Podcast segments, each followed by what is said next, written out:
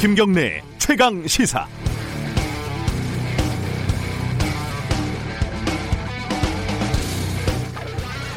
국회 취재를 가보면요, 흔하게 보기는 하지만 좀처럼 익숙해지지 않는 풍경이 있습니다. 국회 본회의가 열리거나 점심시간이 되면 검정색 고급 세단이 수십 대가 도열하는 장관이 연출되는데요, 정말 끝이 없습니다. 근데 그 차 중에서요, 그 흔한 소나타나 그랜저는 거의 없습니다. 에코스, 제네시스, K9 요 정도 급들이죠. 눈치가 보이니까 외제차는 못하고 가장 고가의 국산차들을 타는 건데요, 항상 의문입니다. 국회의원들은 왜 저렇게 부자가 많을까? 물론 그렇게 검정색에 집착하는 이유도 잘 모르겠습니다만요. 이번 21대 총선에 나온 국회의원 후보들은 또 얼마나 부자일까요? 간단하게 종부세로 따져보면요, 지난해 종부세 납부자가 전체 인구의 한 60만 정도 되거든요. 대략 자산 보유 최상위 1%에 해당된다, 이렇게 볼 수 있는데요. 이번에 21대 총선 후보자들 중에 종부세를 낸 사람은 얼마나 될까? 국민을 대의하는 기관이니까 논리적으로 따지면 국민의 비율 한 1% 정도 되는 게 맞는데, 그래도 평균보다 똑똑한 사람이라고 치고, 그럼 재테크에 밝으니까 한 5%? 금수저들도 또 있으니까 또 한 10%? 이렇게 생각을 했는데, 전체 지역구, 비례 다 합해서 출마자가 1,400명 정도 되거든요. 종부세 내는 사람은 260여 명, 18.4%입니다. 국민들의 한 20배 정도 되는 거죠. 그럼 주요 정당 중에 어느 당이 제일 비율이 높을까? 미래통합당이 39%, 미래한국당, 국민의당 이게 한 30% 되고요. 민생당도 한 29% 됩니다. 더불어민주당, 더불어시민당이 한 15%, 열린민주당이 한 11%. 그나마 정의당 정도가 국민들하고 엇비슷한데 그것도 2.6%예요. 돈이 많은 게 죄는 절대 아니죠. 오히려 능력이 있다는 증거일 수도 있습니다. 하지만 국회에 부동산 부자들이 과잉 대표되고 있다는 건 부인할 수 없는 사실입니다. 리퍼블릭 오브 생쥐, 생쥐나라. 국회의 의원들이 한두 마리 빼고 죄다 고양이라는 말, 이런 우화 들어보셨을 겁니다. 근데 선거 때가 되면요, 막상 생쥐 후보들은 싫어하고 고양이 후보들을 좋아한다. 이거 참 아이러니한 일 아니겠습니까? 4월 10일 금요일 김경래 최강시사 시작합니다.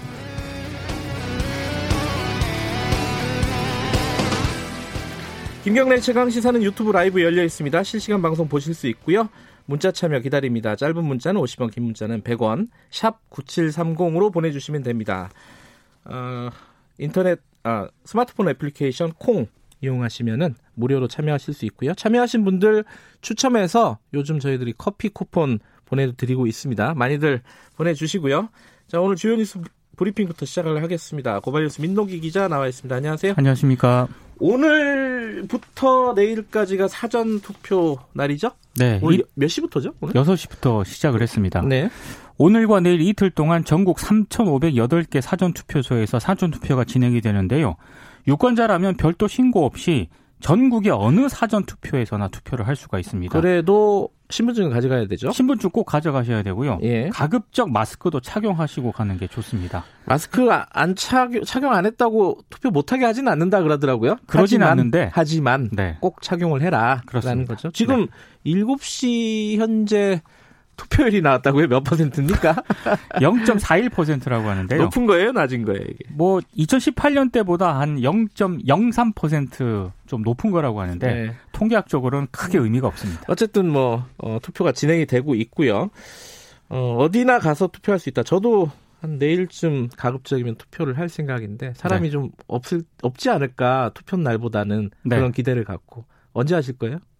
저는 와이프랑 비례대표 후보 논의가 종결이 되면 바로 하겠습니다.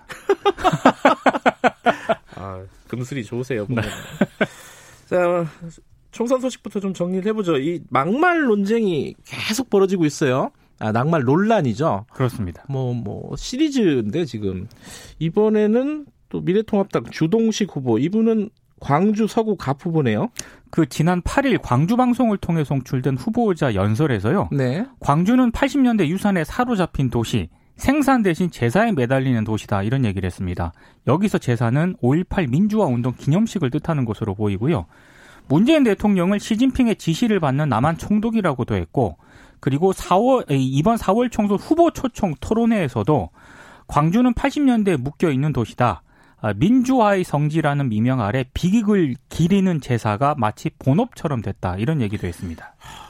이게 같은 말을 해도 이렇게 할 필요는 없을 것 같은데요. 그죠? 그래서 너무 발언이 거칠다 보니까요. 미래지향적으로 가자 이렇게 얘기하면 될 것 같은데. 그렇습니다. 그러니까 과거 발언까지 다시 이제 조명이 되고 있는데요. 네. 2018년에 자신의 페이스북에 일자리 창출 고민할 것 없다. 앞으로 매달 세월호 하나씩만 만들어 침몰시키자 이렇게 얘기를 했는데 세월호 1000척만 만들어 침몰시키면 진상조사위원회 등 양질의 일자리를 얼마든지 만들 수 있다. 이렇게 적었거든요. 이거는 말입니까? 뭡니까? 이거는 도대체. 엄청난 비난이 쏟아졌는데 당시 주 후보는 세월호 많이 만들어 침몰시키자고 했지 거기에 사람을 태우자는 말은 안 했다.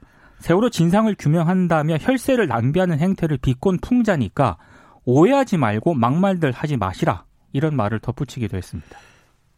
그 대답도 굉장히 뭐랄까 어이가 없네요. 예, 제가 봤을 때. 사람을 태우자는 말을 안 했다.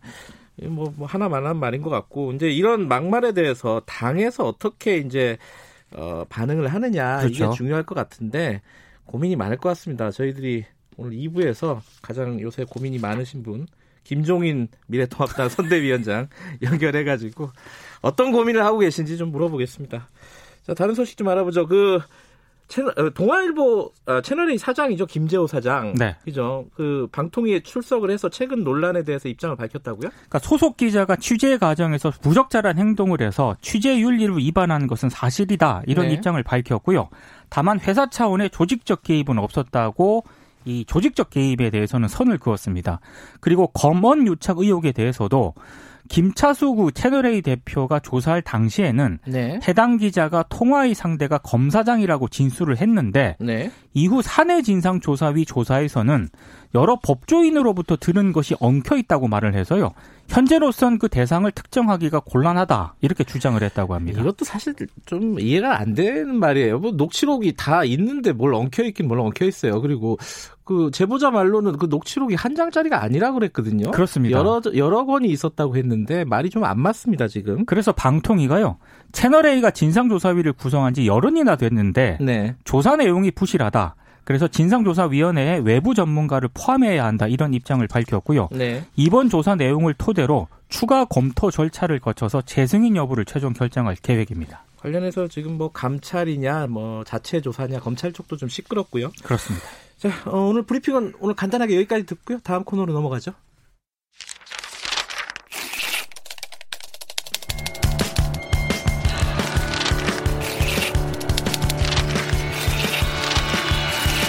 민동기의 저널리즘 M.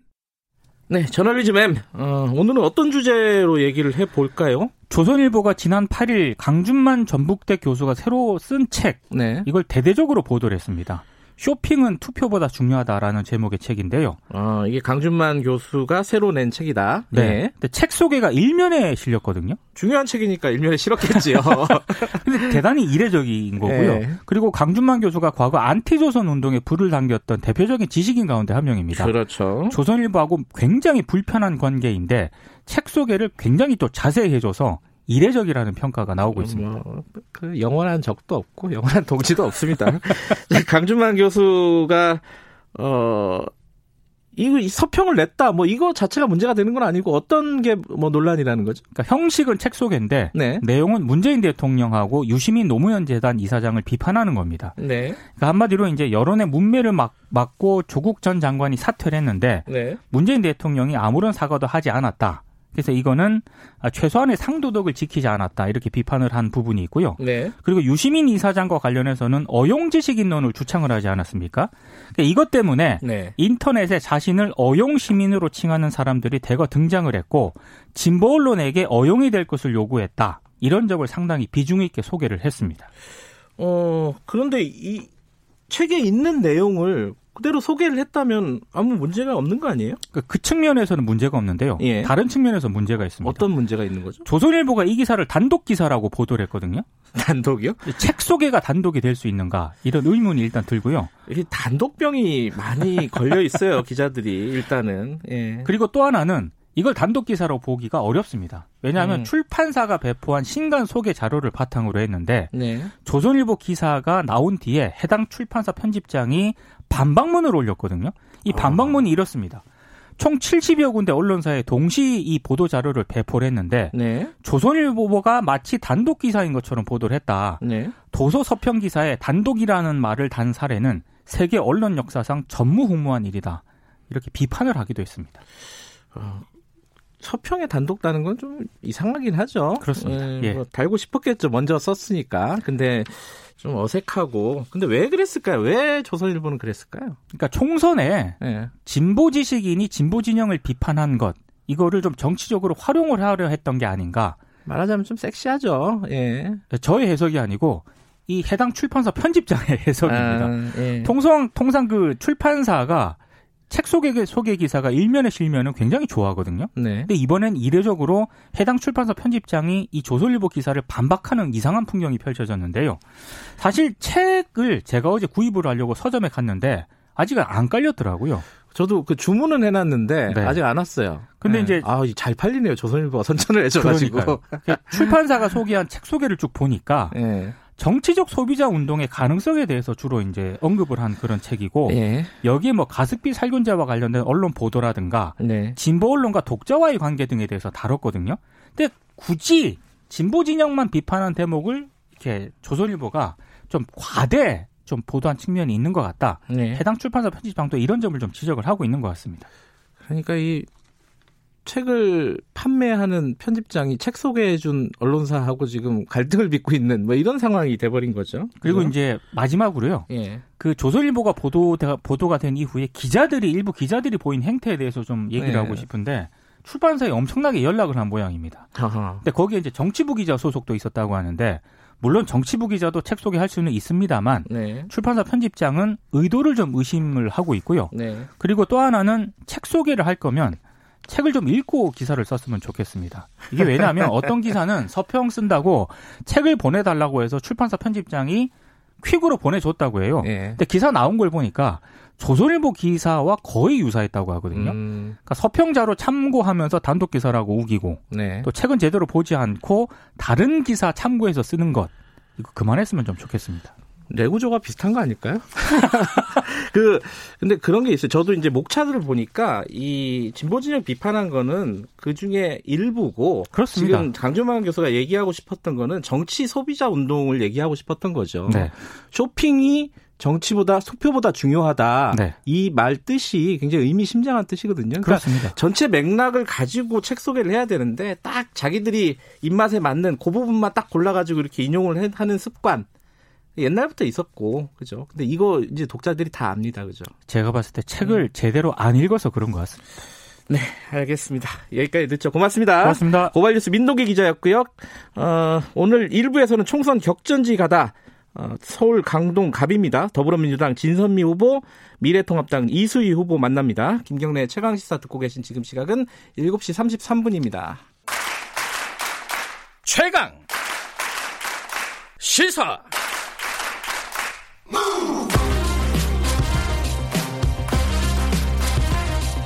지금 여러분께서는 김경래 기자의 최강 시사를 듣고 계십니다.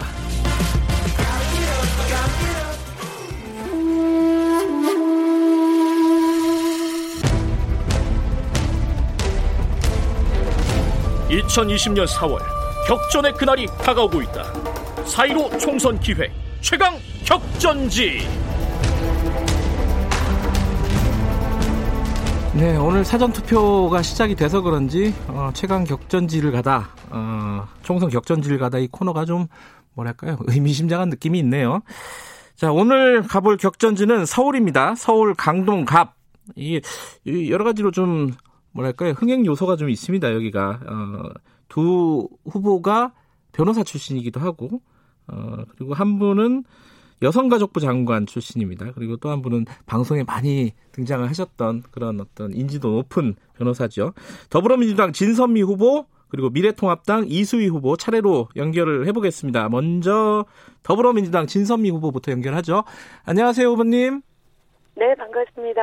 네, 오늘 사전 투표라서 오늘은 이제 저기 선거 운동을 어떻게 하시나요?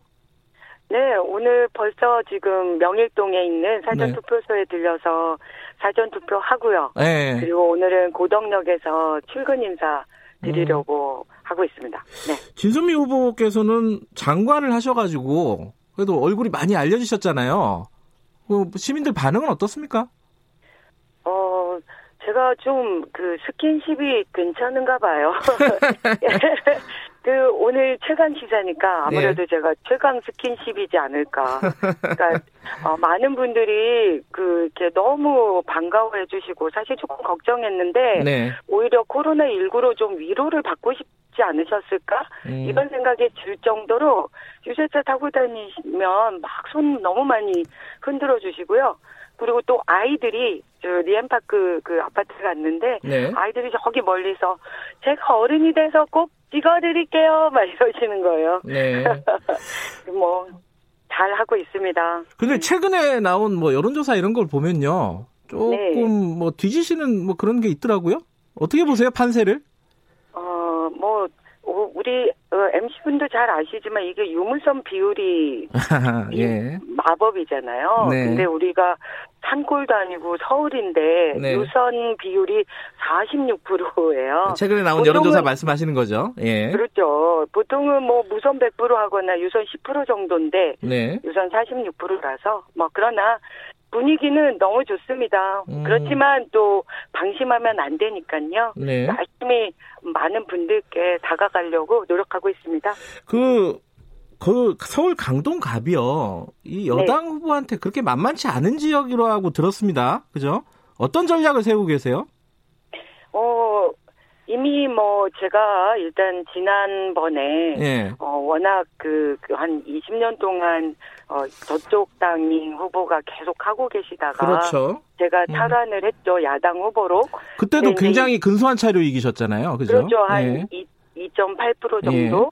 그런데 지금은 제가 볼 때는 정말 많이 좋아해 주시는 것 같아요. 그리고 그러니까 일부는 이제 중앙 정치 하느라고 지역을 뭐 그랬나 이런 얘기도 잠깐은 있지만 훨씬 더 많은 분들이 자랑스러워하세요. 우리가 뽑은 후보가 그래도 행정부의 장관으로 발탁돼서 이렇게 어떤 역할을 했다 이런 거에 대해서 자랑스러워하시고 뿌듯해하시기 때문에 그런 지점들에 잘 맞춰서 제가 우리 강동 주민 여러분들 덕분에 여성 원내수석 여당으로서 최초 그리고 또 행정부 장관으로서 여러 행정 경험을 많이 했다. 그 경험을 여러분들과 함께 제대로 살려내고 그래서 강동발전을 이끌어낼 수 있다. 이런 다양한 공약들을 발표하고 있죠. 상대당에서 방금 말씀하신 그 부분을 많이 얘기하더라고요. 지금 강동갑이 사실 장관하고 이러면서 지역구가 비어 있었다 지금까지 이렇게 얘기를 하더라고요. 지역에 대한 어떤 공약이라든가 이런 것 좀 말씀 좀 해주세요. 그거는 정말 너무 일부의 분들의 말씀만 들으신 거고요. 실제로 아시잖아요. 지역위원회는 저 말고도 우리는 이번에 지난 지방선거에 압도적으로 승리를 해가지고 시의원이 전부 우리 쪽 당 의원님들이셨고 구의원도 6분이나 되셔서 늘 제가 이곳에 살고 있기 때문에 전안들 같이 다 논의했고 또 제가 국무위원이기 때문에 더 우리 지역의 현안들을 조금 더 편하게 입장들을 설명하고 주민들의 요구사항들을 전달할 수 있었어요. 그래서 그건 사실과 전혀 다르고요. 그래서 오히려 지금은 많은 분들의 도움 덕분에 지하철 9호선이 정말 수건 사업이었는데 감사하게도 이틀 전에 그 기본 계획이 국토부에서 승인이 났거든요. 그 과정에서 정말 열심히 일한 것들을 대부분의 주민들은 다 알고 계세요. 그래서 그렇게 쭉 밀고 가겠다 이렇게 말씀드리고 있습니다. 좀 시간 관계상 간단하게나마 현안들 몇 가지 여쭤보겠습니다. 자, 여성가족부 장관이셨으니까 이 N번방 사태 이 사건 굉장히 관심 많으실 겁니다. 이 국회 가시면은 만약에 가시게 되면은 이거 어떻게 해결 방법 어떻게 지금 추진하실 생각이세요? 네, 저는 이제 조금 더 여러분들께 희망을 얘기해 드리고 싶어요. 사실 2015년 소란의 폐지 때부터 네. 이 디지털 성범죄의 심각성을 계속 얘기해왔고 네. 여성가족부에 가 있을 때도 이 문제에 대해서 지속적인 대안들을 마련해왔거든요. 네. 근데 이제 중요한 지금 이렇게 우리가 더 집중해야 되는 건 결국 진짜 사회 인식을 개선하는 아주 전방위적인 어떤 재교육, 네. 그러니까 고민해볼 수 있는 어느 한 사람의 단순한 호기심이나 욕망을 채우는 일이 누군가는 목숨을 버릴 만큼 심각한 범죄이다. 이런 네. 것들을 공감해내는 그 노력들을 다양한 정책과 입법으로 만들어내야죠. 예. 그래서 전 그 일을 정말 제대로 해내고 싶습니다. 왜냐하면 새로운 가해자들도 사실 어떻게 보면 피해자일 수 있잖아요. 본인이 조금 더 이 문제에 대해서 심각하게 교육받고 생각할 기회가 있었다면 예. 그렇게 일탈을 안 할 수도 있는데 네. 지금 검거되는 가해자들이 10대들도 많잖아요. 알겠습니다. 네, 꼭 노력해보고 싶습니다. 공통질문을 빠뜨릴 수가 없어서 이 질문부터 두 개 먼저 드리겠습니다. 하나는 강동갑 지역에 왜 진선미여야 하는지 이수희가 아니라 왜 진선미여야 하는지 요 얘기부터 잠깐 간단하게 시간이 많지 않아요? 한 1분만 말씀해 주세요. 예. 네. 강동갑에 제가 왜 돼야 되냐면 저는 네. 강동댁이거든요. 강동댁. 강동에 네. 수많은 분들의 애환과 어려움 이런 거 다 받아줄 수 있는 정말 친한 많은 분들이 그렇게 얘기했어요. 누나 같고 동생 같고 언니 같고 딸 같고 뭐 이렇게 얘기하시거든요. 그만큼 친근하게 옆에 가서 많은 문제들을 함께 손붙 들고 해결할 수 있고요. 예. 또 여러 가지 우리 강동갑의 특징들을 잘 알고 있습니다. 네. 그래서 그 문제들을 지금까지 강동이 키워주셨기 때문에 알겠습니다. 그 경험들을 가지고 최선을 다해보려고 합니다. 자, 세월호 막말들 막 나오고 있잖아요. 뭐 차명진 네. 후보 같은 경우도 그렇고 이거 보시면서 어떤 생각 드셨습니까? 정말 왜 이렇게 비상식적인 사람들이 이 소중한 정치에 전면에 서 있는지 모르겠습니다. 진짜 이제는 좀 그런 부분들을 우리가 다 함께 노력해서 진짜 심심한 국회가 돼야 되는 거 아닐까. 그러니까 국회가 제발 사람들의 이슈에 오르내리지 않고 정말 일만 하는, 일 제대로 하는 국회로 저 꼭 만들어보고 싶습니다. 좀 더 품격이 높아져야 국회가 신뢰를 얻고 신뢰를 얻으면 조정 기능이 강화되고 조정 기능이 강화되면 우리 대한민국의 여러 현안들이 훨씬 더 부드럽게 해결되고 그러면 결국 대한민국은 새로운 미래를 만들어내서 전 세계에서 지금 전부 우리를 주시하고 있는데 이렇게 새로운 길을 제시할 수 있는 의료 강국으로 대한민국이 꼭 거듭날 수 있도록 저 한 힘 보태고 싶습니다. 알겠습니다. 목소리가 네. 약간 쉬셨어요. 예. 네. 제가 응원한단 말 한 수천 번씩 하고 다녔더니 예. 그렇습니다. 알겠습니다. 여기까지 들을게요. 고맙습니다. 고맙습니다. 예, 서울 강동갑 더불어민주당 진선미 후보였고요. 자, 바로 연결하죠. 할 말씀이 많으시겠죠. 미래통합당 이수희 후보님 바로 연결하겠습니다. 안녕하세요. 예, 안녕하십니까. 미래통합당 2번 이수희 후보입니다. 예, 후보님도 투표하셨어요? 사전투표? 아니요. 아직 못했습니다. 네. 보통 사전투표를 하시나요? 나중에 본투표할 때 하시나요? 저는 왜 본투표를 계속 해왔어요. 그렇게 하시려고. 예. 네. 오늘도 지금 밖에 나가 계신 거죠? 유권자들에게. 지금 출근 인사하다가 지금 차 안에서 전화 받습니다. 아이고, 감사합니다. 자, 지금 진선미 후보 말씀 들으셨죠? 예. 예. 어떻게 생각하십니까? 그 진선미 후보가 지금까지 강동댁으로 열심히 일을 했다. 지역구 현안도 잘 챙기고 이런 말씀 해주셨는데 어떻게 보세요? 아마 그 진선미 후보께서 제일 지금 아픈 부분, 지금 이번 선거에서 유권자들이 가장 불만을 터뜨리는 부분이 그거거든요. 지역 현안을 챙기지 않았다.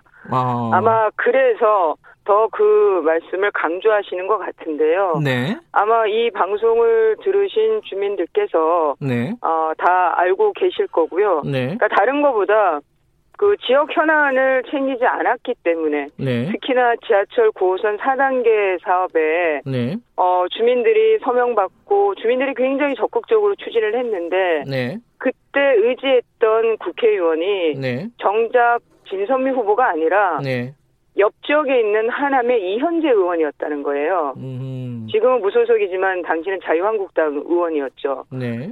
예, 이런 거는 뭐 SNS상으로 인터넷에서 검색하면 금방 나오고 뭐 그런 불만들이 있다 보니까 뭐 사퇴를 요구하는 집회도 있었고, 네. 1년에 지난 4년 동안에 있었던 일들을 반추해 보면 글쎄 지역 현안을 잘 챙겼다고 하는 그 말씀을 지역 주민들은 어떻게 받아들일지 저는 의문보입니다. 예. 또 하나가 지금 이제 최근에 나온 여론조사가 좀 논란이 됩니다. 그 이수희 후보께서 약간 높게 나온 건 사실인데 지금 방금 전에 진선미 후보 얘기처럼 그거 유선전화 비율이 너무 높아갖고 그런 거다. 실제로는 민심은 그렇지 않다 이런 얘기인데 어떻게 생각하세요? 뭐 지역을 다니다 보면 네. 분위기 소위 말해 이제 분위기라고 얘기하잖아요. 네. 예, 저를 응원해 주시는 주민들이 많으신데. 네. 이게 뭐 저에 대한 인물보다는 네.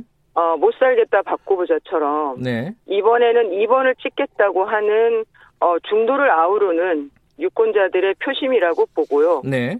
예, 뭐 여론조사의 그 세부적인 거를 떠나서 네. 예, 제가 다니면서 받는 응원들은 굉장히 열정적인 열렬한 응원들을 받는다는 말씀을 드립니다.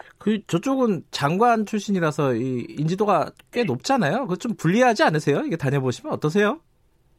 제가 뭐 그 진선미 후보의 인지도 그러니까 얼굴을 봤다는 사람과 네.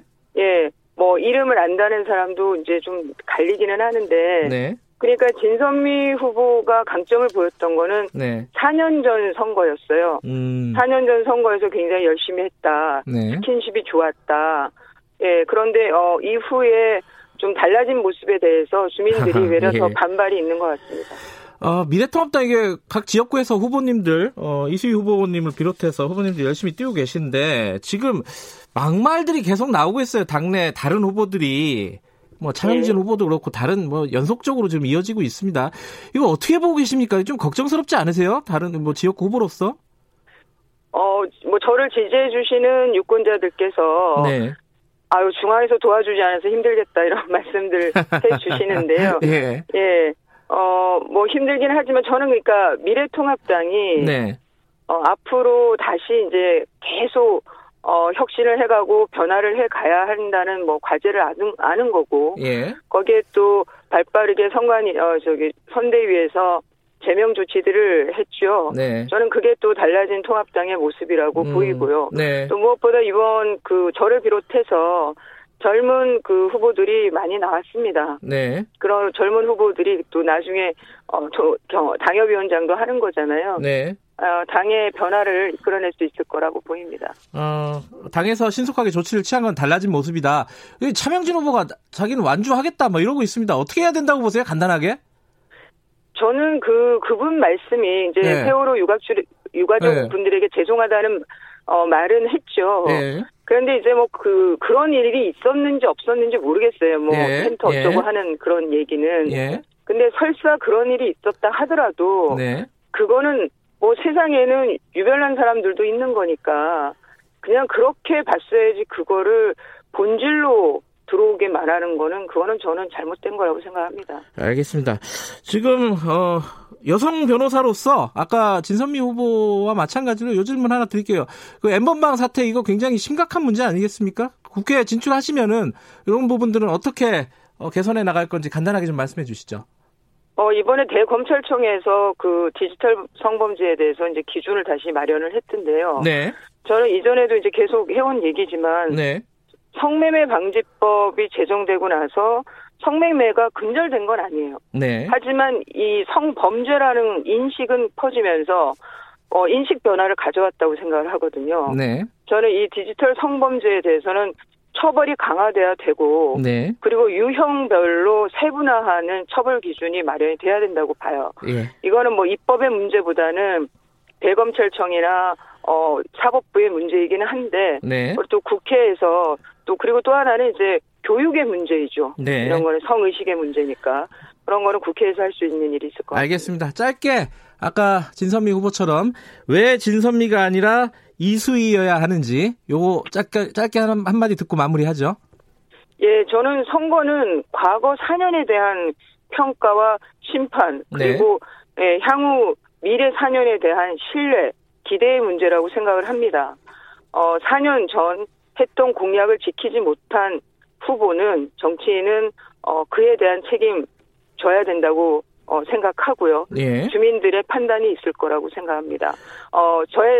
제가 드릴 수 있는 말씀은 변하지 않는 초선으로 지역 현안만 챙기겠다는 약속드립니다. 예. 아까 그 질문을 빼먹었네요.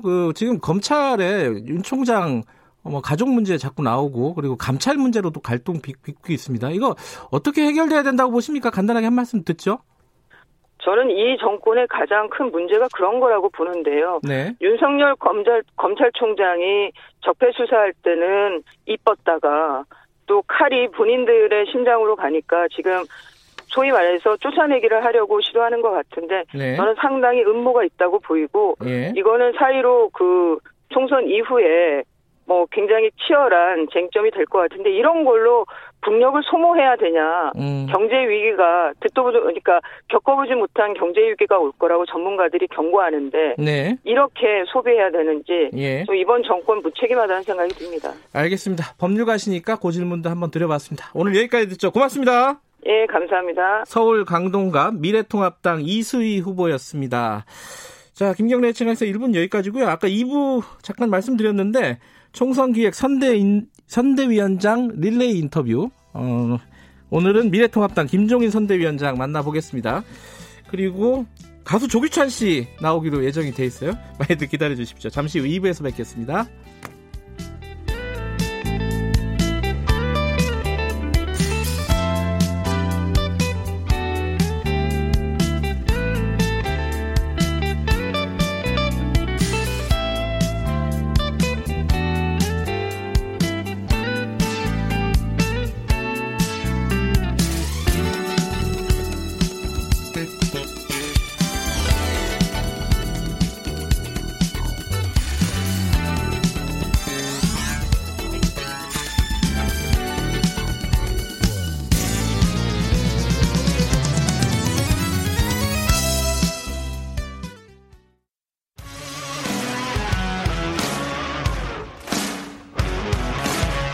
뉴스타파 기자 김경래 최강시사.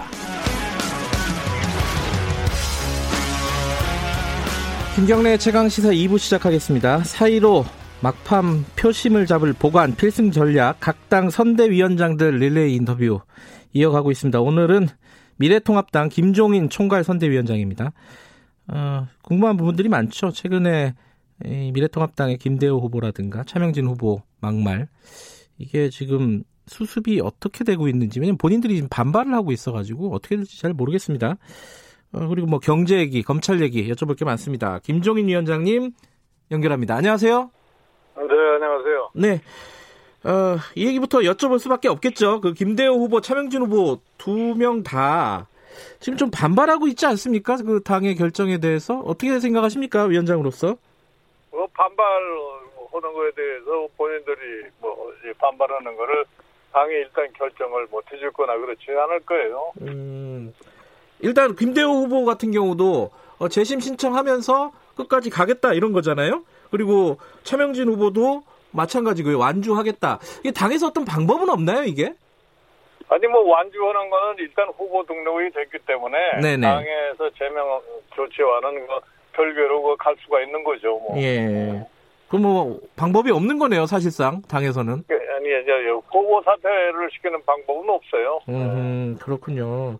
근데 지금 차명진 후보 같은 경우에는 세월호 유족들이 오히려 사과해야 된다 이러고 있거든요. 여기에 대해서는 어떻게 생각하세요? 그 사람이 본인의 생각이고 본인이 네. 그런 말을 했다는 그 자체가 문제가 되는 거기 때문에. 네. 또 본인이 이렇고 얘기하는 건 당으로서 신경을 쓸 필요가 없어요. 네. 근데 당에서요, 이 차명진 후보를 공천을 한 거 자체가 문제 아니냐. 왜냐면은 이런 비슷한 세월호 막말, 이런 논란이 이미 있었거든요, 작년에. 그래서. 그런 막말을 갖다가 과거에 한 적이 있으니까. 예. 공천이가 그런 거를 다 고려를 해가지고서 결심을 했어야 되는 건데. 예. 그런 걸 그냥 간과해가지고 결정을 했기 때문에 또 그런 막말이 나온 것 같은데. 예. 그야 공천이가 한 일이기 때문에 뭐라고 말할 생각이 없어요. 제명은 마무리가 되는 겁니까? 이제 오늘 윤리위 회의 열리는 거죠? 그리고 최고위 의결까지 오늘 중에 마무리가 될 것 같습니까? 어떻습니까? 네, 내가 보기에 아마 당이 그 순차적으로 그 절차를 밟을 거예요. 네. 김대호 후보 같은 경우에는 재심에서 구제 가능성이 있겠습니까? 지금 어떻게 보세요?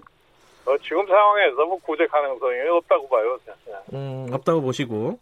네. 근데 이제 지금 김대호, 차명진 이후에 또 여러 명들이 지금 얘기가 고설에 오르고 있습니다. 주동식 후보, 광주 서구갑, 군산의 이근열 후보.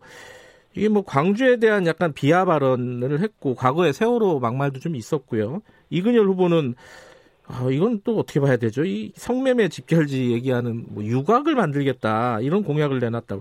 이거 지금 당에서 이거 굉장히 좀 어떻게 보십니까? 심각한 상황으로 보시나요?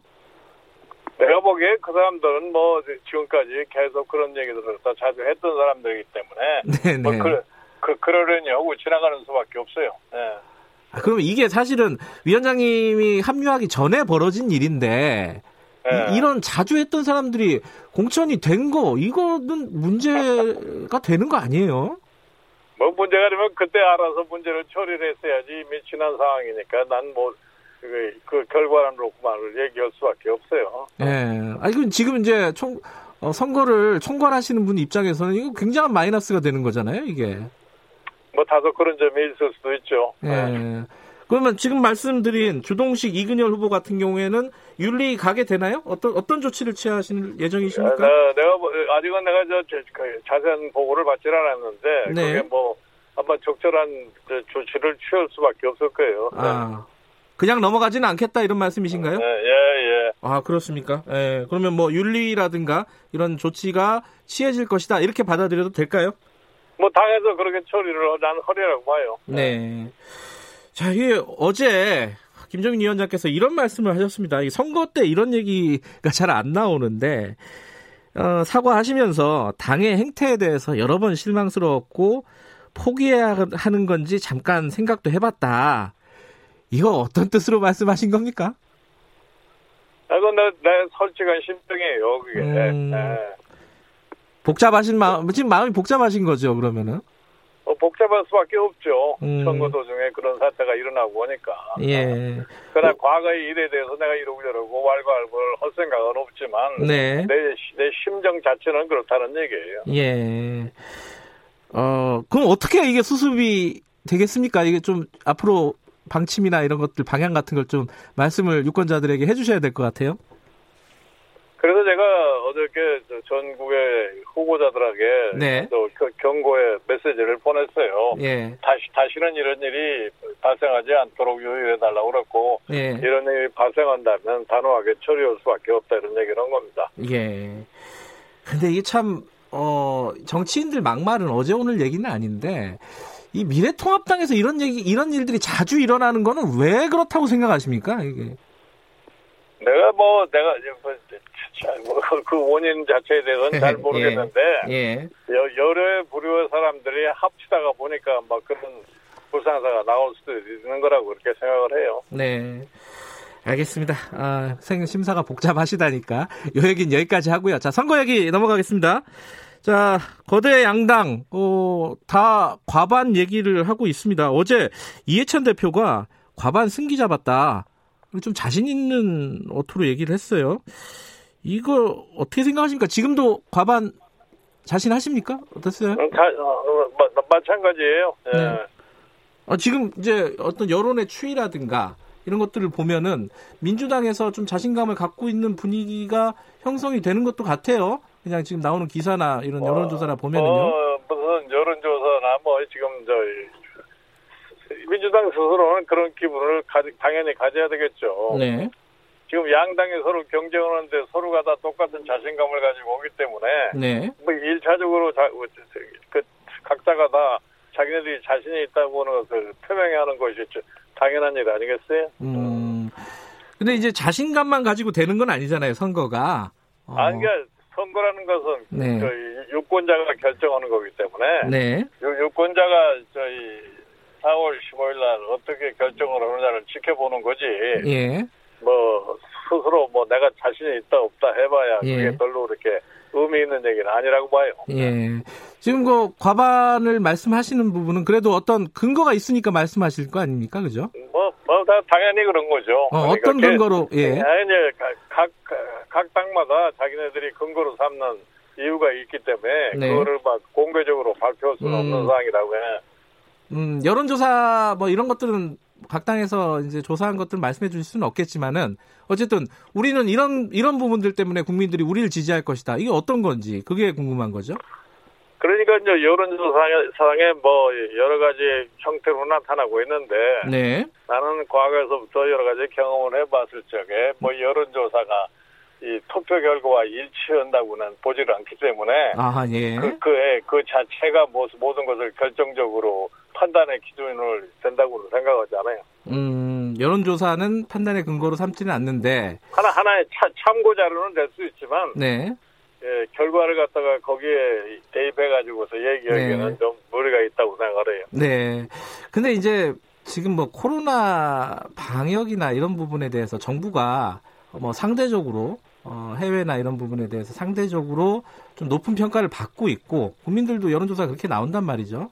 그런 부분도 있고 지금 이제 막말 사태들 계속 이어지고 이래서 미래통합당 같은 경우에는 지금 상황이 안 좋은 거 아니냐. 유권자들은 지금 그렇게 생각할 수 있지 않습니까? 예.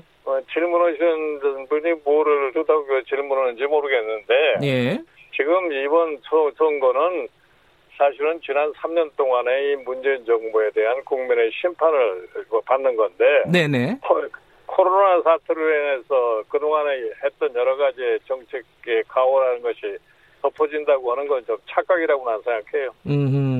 네. 자, 수도권 얘기해보죠. 수도권에서 지난 총선에서 36석을 얻었어요. 그래서 사실상 이제 패배를 한 셈이 됐는데 요번에 수도권 전망은 어떠십니까? 내가 보기엔 수도권의 전망은 뭐 비슷비슷하게 나올 거라고 난 봐요. 아, 이게 미래통합당하고 더불어민주당하고 비슷비슷하게 네. 나올 것이다. 네. 근데 예컨대 이제 종로 같은 경우에요. 김종인 위원장께서 얼마든지 뒤집을 수 있다 이런 식으로 말씀을 하셨는데 지금 격차가 점점 벌어지고 있는 것 같아요. 당에서는 어떻게 파악하세요? 격차가 점점 벌어지고 있다는 거는 뭐를 근거로 해서 얘기할지 모르지만 최근에 여론조사로 말씀하신 예. 네, 내가 알기로는 점점 좁혀지고 있다고 알아요. 그렇기 때문에 네. 지금의 저희 좁혀지는 속도를 볼 것 같으면은 예. 충분히 종로에서 승리가 가능하다고 생각합니다. 지금 5일밖에 안 남았습니다. 선거가 5일 동안 예. 그 역전을 할 수 있는 어떤 계기 이런 것들은 어떻게 마련하실 생각이세요? 그러니까 이제 유권자의 마음이 이제 시간이 감에 따라서 이제 변하는 걸 갖다가 기대하는 건데 네. 나는 이러한 선거를 갖다가 여러 번 경험을 해봤어요. 그러시죠. 예. 예. 최종적으로 결국 가서 이제 유권자의 이제 결심이 달리 나타난다고 하는 것이니까 차가는 속도가 어떻게 되느냐에 따라서 결과가 사전에 예측할 수가 있는데 네. 지금 현재 저희 조금 한 뭐 4~5% 처진해 있는 이런 분들이 앞으로 남은 5일 동안에 충분히 만회할 수 있는 그런 가능성이 있다고 저는 생각을 합니다. 네, 그게 좀 계기를 잡아야 될 텐데 그 계기는 뭐라고 생각하십니까? 계기라는 게 뭐 무슨 계기가 있다고 생각을 하세요? 뭐 지금 이게 선거는 과정 속에서 지금 네. 이번 주말을 기해서 유권자들의 표심이 이제 상당히 많이 변할 거예요. 예. 그러면 그 결과가 이제 선거 결과로 나타나는 건데. 네. 그건 무슨 특별한 계기가 올 필요가 없어요. 지금 하던 대로 쭉 가시겠다 이런 말씀이시네요. 특별히 기조가 바뀌거나 이런 게 아니라. 다 당연한 거죠. 당연해. 알겠습니다. 지금 이제 가장 관심이 많은 거 몇 가지 현안을 좀 여쭤보겠습니다. 그중에 예. 하나가 경제 얘기겠죠. 지금 어제 대국민 사과하시면서 대학원들에게 100만 원씩 지급하겠다 이런 말씀하셨잖아요. 요거 좀 현실성이 있느냐? 이런 의문을 갖고 있는 사람들이 있어요? 현실성이라는 것은 정부가 결심을 하면은 현실성이 네. 있는 것이고, 예. 어저께가 말씀드린 거는 지금 이게 단순하게 내가 대학생들에게 선심으로 주장하는 게 아니라 이게 현장에서 대학생들의 절규입니다. 지금 이런 이 코로나 사태로 인해서 참 알바도 할 수 없고, 네. 가정의 형편도 어려워지고 이런 상황이기 때문에 대학생들의 절규를 갖다가 듣고서 네. 정부가 그러한 절규에 대한 좀 반응을 보여서 빨리 그러한 조치를 취해달라고 요구했던 거예요. 근데 이게 여기에 대해서요, 같은 당에 계시죠. 그 유승민 의원이 반박을 했습니다. 이 대학원생들만 있는 게 아니라 다른 어려운 사람들도 많고 선거 앞두고 원칙 없이 돈 쓰는 건 곤란하다.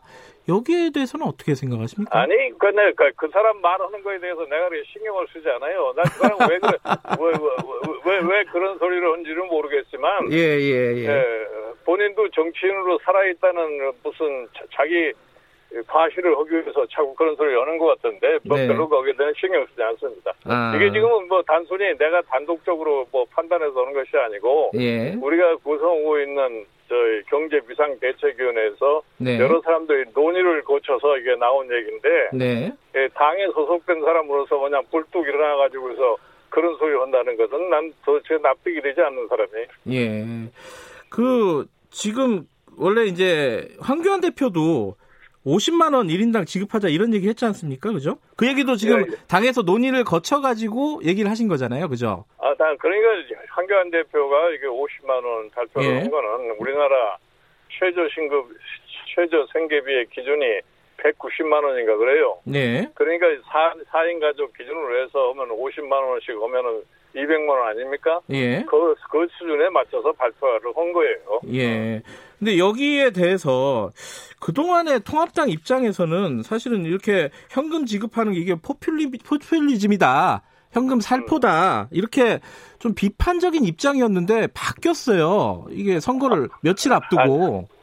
그런 과거에 그런 얘기들을 많이 했던 것 같은데 지금 이 코로나 사태라는 것은 아주 우리가 예기치 않았던 긴박한 사태다 이런 얘기입니다. 그래서 지원이라는 것이 즉각적이고 직접적이지 않으면 별로 효과가 없어요. 네. 그렇기 때문에 그런 얘기가 나간 겁니다. 아, 김종인 위원장께서도 그러면은 선별적으로 지급하지 말고 일단 보편적으로 뭐 50만 원이든 100만 원이든 되는데 여건이 되는 대로 지급하고 나중에 세금으로 걷자 이런 입장이신가요? 기본적으로는? 아니 무슨 세금으로 걷자고 하는 말 자체는 그건 어폐가 있는 얘기고 지금은 이 코로나 사태라고 하는 것은 우리가 하나의 천재지변으로 생각하면 되잖아요. 네네. 그러니까 천재지변이 나서 복구할 적에 무슨 정부가 예산을 투입해서 복구하고 나면 그걸 세금으로 다 걷어들이는 그런 발상 자체는 있을 수가 없어요. 네. 그러니까 내가 이 통합당의 선대위원장으로 취임하면서 얘기를 하지 않았어요. 네. 정부 재정을 빨리 항목 조정해서 한 20% 정도 항목 조정을 하면은 한 100조 원의 예산을 확보를 해가지고서 이 코로나 사태로 발생하고 있는 여러 가지 경제적인 어려운 문제들 갖다 좀 즉각적으로 해소는 노력을 좀 해달라고 내가 당부를 한 거죠. 네네. 그리고 대통령이 사실 고유의 권한인 행정명령만 발동을 꼬고 두면은 금방 이거 할 수가 있어요. 이거는 시간이 끌고 이거저거 논의한다고 해서 해결되는 문제가 아닙니다. 그럼 일단 그럼 일단 말씀하세요. 일단은 그러면은 보편적으로 먼저 시급하게 지급을 하자. 이렇게 이런 말씀이신 거죠? 그런 거죠, 그렇게. 그러니까 예를 들어서 다른 나라도 보면 다 그렇게 하고 있어요, 지금. 알겠습니다. 일단 그 김종인 위원장님 생각은 알겠고요. 그러면 이제 다른 얘기 좀 해볼게요. 검찰 얘기를 좀 해보겠는데 이번 선거를 조국 살릴 거냐 경제 살릴 거냐 결정하는 선거다 이렇게 말씀하셨는데 민주당 쪽에서는 좀 느닷없다. 왜냐면 자기들은 조국 얘기 꺼낸 적도 없는데 왜 갑자기 조국 얘기냐. 이걸 좀 배경을 좀 설명해 주세요. 민주당 자체 모르겠어요. 속으로는 어떤 행위를 하는지는 모르겠는데 지금 실질적으로 선거판에 그러한 유형이 나타나고 있잖아요. 네. 소국의 지지 세력이라는 사람들이 자꾸 그런 얘기를 끄집어내는데 그러니까 결과적으로 갈 것 같으면 지금 조국을 갖다가 옹호하는 그러한 정당이 나중에 선거 끝나면 민주당과 합쳐질 것이 뻔한 건데. 자기네들이 우리는 그런 얘기 안 했다고 그런다고 해서 그 얘기를 피할 수가 없을 겁니다. 네. 그 윤호중 사무총장이 관련해서 그런 얘기를 했어요. 있지도 않은 실체도 없는 지금 조국에 대해서 돈키호테처럼 달려든다. 거기에 뭐 시종이니 말이니 이런 뭐 그런 표현 때문에 좀 논란이 되고 있는데 여기에 대해서는 어떻게 생각하세요? 실체가 없다. 지금 없는 사람 아니냐 정부에. 그러니까, 아니 그런데 예. 그거는 실체가 없다는 얘기는 어폐가 있는 얘기고 예. 우리가 현실을 냉정하게 판단할 것 같으면 뻔한 얘기 아니에요. 예. 그리고 무슨 윤호중 사무총장이 뭐 동키호테라는 게 동키호테가 그 사람은 뭔지도 모르고서 얘기하는 사람이에요. 아, 내가 좀 상식이 좀 그러던 사람이 얘기하는 것에 대해서 뭐 왈가왈부 보고 싶진 않은데 예. 동키호테라는 게 뭔지를 제대로 아지도 못하는 사람이 맞아 무턱대고서 그냥 말하기 좋게 동키호테 이렇게 하면 곤란한 얘기라고. 아 김정인 위원장께서는 동키호테는 다른 거라라고 생각하시는 건가요? 그러면은? 아니 우리 질문 오신 분도 동키호테에 대해서 자세하게 읽어나 보셨어요? 아니 어릴 때 동화책 읽어본 게 답니다. 그러니까 그 어떤 뜻으로 말씀하시는지 간단하게 말씀해 줄 수 있으면 하시고 안 그러면 다른 질문으로 넘어갈게요. 아니 동키호테라는 사람이 사실은 저희 정의를 추구하기 위해서 일어난 사람이에요. 그 소설의 내용을 가장 보면은. 예예. 뭐 동키호테가 꼭 무슨 나쁜데 적용하려고는 그런 착각이라고. 예, 그런 측면에서 윤호중 총장이 잘 모르고 한 말씀이다 이런 거네요. 알겠습니다. 지금 마지막으로요. 그 조국 말고 윤석열 검찰총장 가족 문제 나오고 지금 뭐 감찰 문제로 좀 시끄럽습니다. 이거 어떻게 해결돼야 된다고 보세요? 그거야 뭐 법대로 해결되는 거지 뭐 어떻게 해야 되겠다고 보고 있어요. 그거야 뭐 윤석열 총장을 헛듣기 위해서 가족을 자꾸 파고 들어가는 것 같던데 예. 또 가족과 윤석열 총장은 솔직히 해서 별개의 문제 아니에요? 아니 지금 뭐 조국과의 그 정경심과의 관계에서도 정경심이 잘못되면 조국도 잘못했다고 얘기할 수 있어요? 예전에 미래통합당에서 그걸 많이 공격했었는데 정경심 교수가 잘못한 걸 가지고 조국 장관이 물러나야 된다 이런 식으로 공격을 많이 했었거든요. 아니 그건 지금 재판이 진행되고 있는 것이기 때문에 예. 그 결과를 주목을 해봐야 할 것이고. 그다음에 알겠습니다. 예. 짧게요. 미래통합당이 왜 일당이 돼야 되는지 짧게 한 말씀 듣고 마무리하겠습니다. 네, 미래통합당이 왜 일당이 되느냐. 지금까지의 소위 이 정부의 여러 가지 시책의 잘못을 갖다가 네. 제지를 하고 새롭게 정책을 수립할 수 있는데 역할을 하기 위해서 꼭 일당이 돼야 된다고 생각하래요. 알겠습니다. 오늘 바쁘신 와중에 연결해 주셔서 감사합니다. 네. 미래통합당 김종인 총괄 선대위원장이었습니다. 지금 시각은 8시 20분입니다.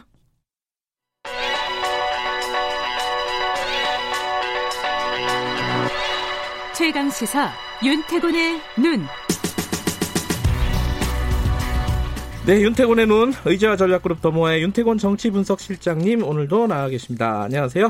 네, 안녕하세요. 그 총선 얘기 좀 정리하고 있는데 오늘부터 뭐 몇 가지가 달라집니다. 오늘 사전 선거가 시작됐고 사전 투표 지금 사전 투표. 6시부터 시작하고 있죠. 뭐 순조롭게 진행되고 있다. 코로나 때문에 좀 문제는 없대요? 예. 지금 이제 아침 일찍이고 그때 줄이 길지 않을 거 아니겠습니까? 상대적으로 평일이고요. 네, 뭐 띄엄띄엄 하니까 뭐 지금 뭐 큰 문제 없는 것 같고. 여론조사도 어제부터인가 달라진 거죠? 9일 0시부터 이제 투표 마감 시간까지 선거 관련 여론조사 결과를 공표 보도할 수 없습니다. 이게 공직선거법 108조에 나와 있는데요. 네.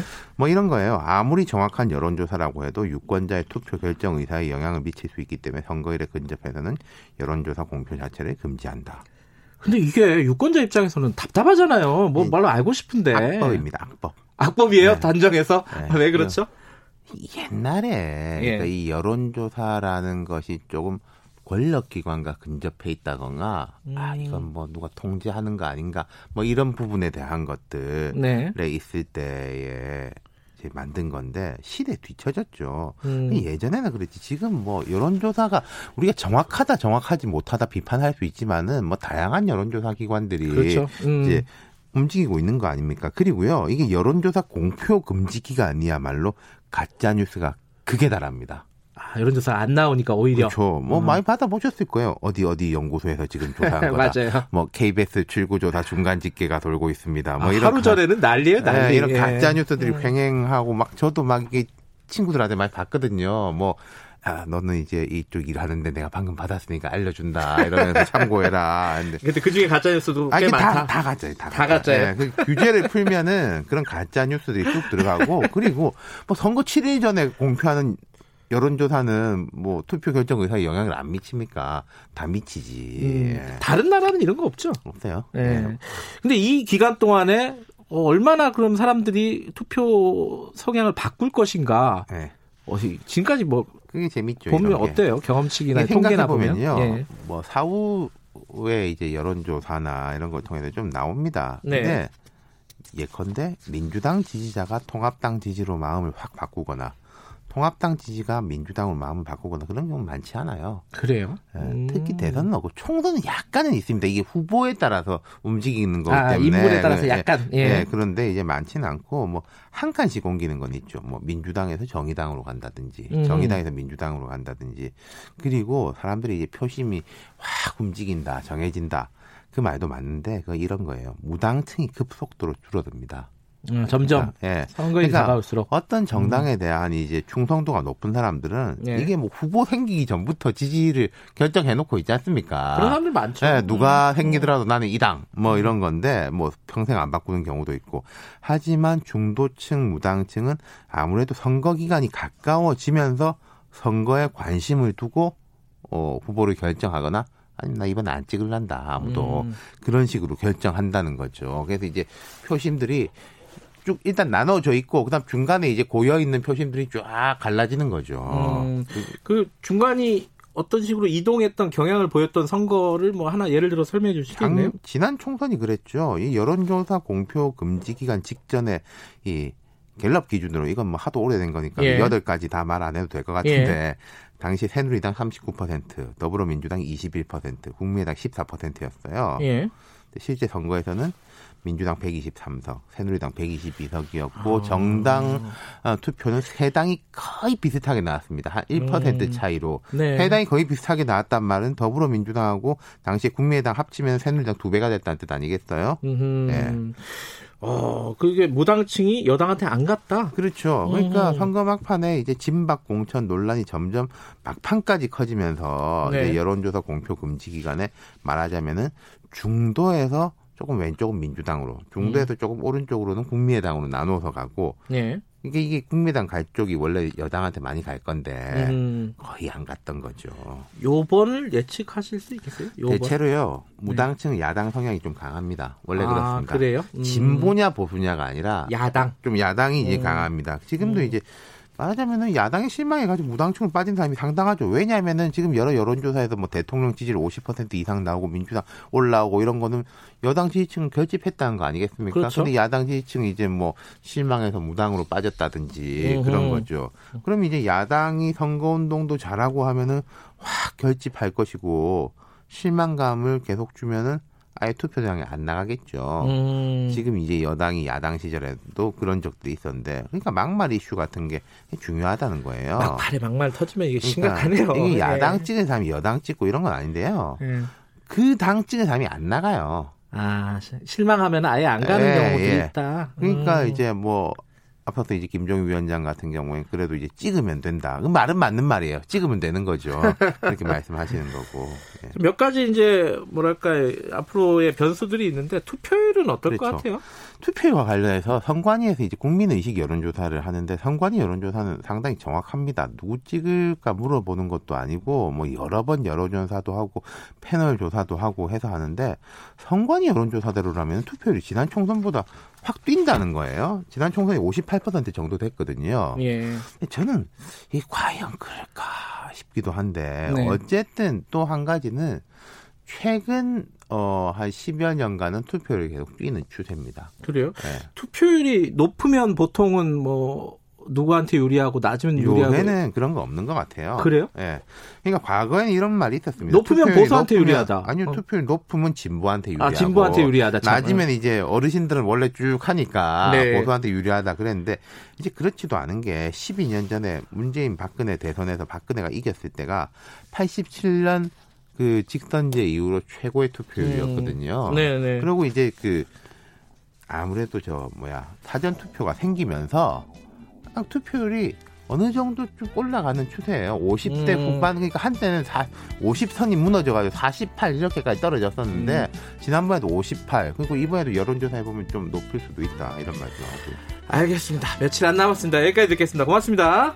윤태곤의 눈이었습니다. 김경래 최강시사 2분 여기까지고요. 잠시 후 3부에서 다시 뵙겠습니다. 일부 지역국에서는 해당 지역 방송 보내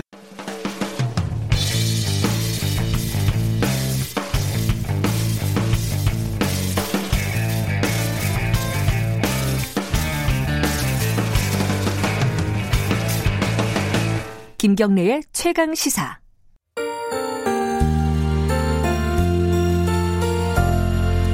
사랑을 외치는 대신 마스크로 지켜줘요. 그대 눈빛만으로도 멋져요. 사랑하니까 갈까요. 자, 방금 들으신 곡 어떤 곡인지 아시는 분들이면은 아마 KBS 2라디오 애청자이실 것 같습니다. 코로나 캠페인송 중에 마스크송입니다. 사랑하니까 마스크. 이 노래를 직접 작곡하고 부르신 분이 누군지 다 아시겠죠? 목소리를 들으시면은 조규찬 씨입니다. 저도 연예인이 온 거는 처음인 것 같아서 떨립니다, 지금. 자, 조규찬 씨 스튜디오에 모셨습니다. 안녕하세요. 안녕하세요. 예. 이렇게 좀 있으면 방송이잖아요. 9시부터. 네, 9시부터 생방송입니다. 예, 바쁘신 와중에 와주셔서. 시사 프로그램 나오신 적은 있으신가요? 뉴스나. 최근에 YTN에서 네. 제가 발표했던 음원 가사가 약간 시사하는 바가 있다고 느끼셨는지 섭외를 하셨어요. 아. 그래서 거기 프로그램에 한번 출연한 적은 있어요. 아, 잦은 일은 아니죠. 가수분들의 예, 입장에서는. 근데 저에게는 참 영광스러운 일이죠. 아, 제가 영광입니다. 지금 9시에 하시는 프로가 매일 그대와 조규찬입니다. 네네. 9시부터 11시까지 오전에 예. 진행하고 있어요. 거기서 찬디라고 불린다면서요? 예, 뭐 찬디라고도 하고요. 규디라고도 예. 하고요. 그래요? 뭐 애칭을 나름대로 여러 가지로 부르세요. 뭐 줄기찬이라고도 하시고요. 줄기찬. 발음이 그렇게 들린다고. 줄기찬. 아이들이 그런다고 해요. 아. 예, 어머니들이 들으시면서. 네. 예. 저도 경디, 레디 이런 식으로 하면. 네, 저는 그렇게 애칭으로 불리는 거 너무 좋아요. 그래요? 예, 친하다는 알겠습니다. 의미잖아요. 예, 예. 그런 애칭으로 불리기에는 제가 하는 게 너무 딱딱해가지고. 아, 아니에요. 맨날 무서운 사람들 만나고. 우리 방송 들어오기 전에 말씀드렸습니다. 97.3MHz를 제가 늘 요즘엔 좀 못 들었는데요. 늘 예. 들어요. 예, 예 정말 좋아요. 알겠습니다. 예. 저는 레디라고 부르겠습니다. 이 캠페인송 네. 어떻게 만드시게 된 거예요? 계기가 뭐예요? 이 코로나가 처음 이제 예. 우리에게 이렇게 다가왔을 때 그 KBS 2라디오 부장님 강요한 부장님이 예. 예, 우리 신혜원 작가 네. 담당 작가하고 같이 좀 만나자. 매일 그대와 조규찬입니다, 작가님. 예, 예, 만나자 그러셔서 여기 1층 로비에서 만났어요. 그래서 만났는데 지금 이 상황에서 우리가 해야 할 일이 뭔지를 생각해 봤는데 코로나19에 대해서 우리가 그 캠페인송을 만들어서 네. 마스크를 쓰는 문제라든지 손 씻는 문제라든지 이런 문제에 대해서 많은 분들께 좀 전달을 할 필요가 있겠다. 이런 제안을 하셨죠. 작가분이 작사를 하시고, 네네. 조규찬 씨가 작곡을 하시고, 네 작편곡을 하고요. 네. 아 편곡까지 하시고. 예, 예. 얼마나 걸리셨어요 시간은? 그 회의를 한 그 당일 저녁에 가서요. 예. 밤을 새서 작업해서 다음 날 나왔어요. 하루만에요? 예예. 예. 원래 그렇게 쉬운 건가요? 이게 노래 하나 만드는 게? 글쎄요. 뭐 때로는 쉽기도 하고요. 네. 때로는 아무리 그 고민해도 쥐어짜도 한 달 동안 안 나오기도 하고 그런 게 곡이긴 한데요. 있군요. 예, 근데 이 경우는 워낙 그 좀 절실하잖아요. 네. 절실하다 보니까 또 그 마음이 있으니까 나오더라고요, 곡이. 우리 PD가 규차르트냐.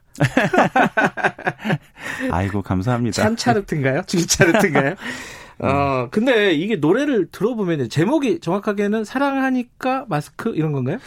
제목이 정확하게 코로나19 예방송 손씻기송이 있고요. 예. 두 가지 버전이 있거든요. 손씻기와 마스크. 예, 그다음에 예. 마스크송이 있고요. 예. 사랑하니까는 왜 들어가는 거죠? 사랑하니까 우리가 마스크를 오히려 써야 하고 사랑하니까 손잡는 거를 잠깐 멈춰야 할 것 같다는 신혜원 작가의 정말 아름답고도 많은 것을 함축하는 그런 가사였어요. 근데 저 이 노래 처음 들었을 때 네. 약간 제가 생각했던 기대와는 달랐어요. 왜냐하면 보통 캠페인송은 이 동요 같거나 아니면 행진곡 같거나 좀 씩씩하고 이런 느낌을 기대를 하잖아요. 예상을 하는데 딱 들었는데 이거는 발라드 노래고 사랑 노래 같더라고요. 조기찬 씨 원래 하시는 그런 노래 같고 같이 부르셨던 유리상자 이세준 씨. 네네, 이세준 씨. 같은 그런 유리상자 노래품 같기도 하고 깜짝 놀랐어요. 이렇게 만드신 이유가 있을 것 같아요. 일단은 캠페인송이 목적하는 바는 정확한 메시지, 그리고 그 메시지가 그 짧은 시간 안에 잘 전달돼야 하는 게 중요하죠. 네. 그런데 그 메시지를 전달받는 입장에서 그거를 이성적으로 이해하는 거, 논리적으로 이해하는 것도 중요하지만 거기에서 끝난다면 공감이 어려울 것 같다는 생각을 했어요. 근데 우리에게 있어서 이 코로나19를 극복하는 데 있어서는 우리의 생각이 모아지는 것도 중요하지만 공감도 굉장히 중요하거든요. 그 공감의 차원에서 봤을 때는 이 표현이 어떠해야 하느냐에 대한 고민을 짧은 시간이었지만 집중적으로 한 거죠. 그래서 센티멘탈리즘. 예, 서정적임 이런 것들이 거기에 담기게 된 거죠. 보통 막 이렇게 뭐 새벽종이 울렸네 뭐 이런 노래처럼 그런 캠페인송 보통 그런 거 예상하는데 이거 들으면서 사랑 노래 같기도 하고 사랑하니까 손을 씻자. 그러니까 사랑은 나 자신도 그렇고 공동체도 그렇고 우리 이웃들 우리 가족들 사랑하니까 손을 씻자 마스크를 쓰자. 참 뭐랄까요, 낯설지만 의외였다. 그리고 굉장히 공감이 간다 이런 느낌이 들었습니다.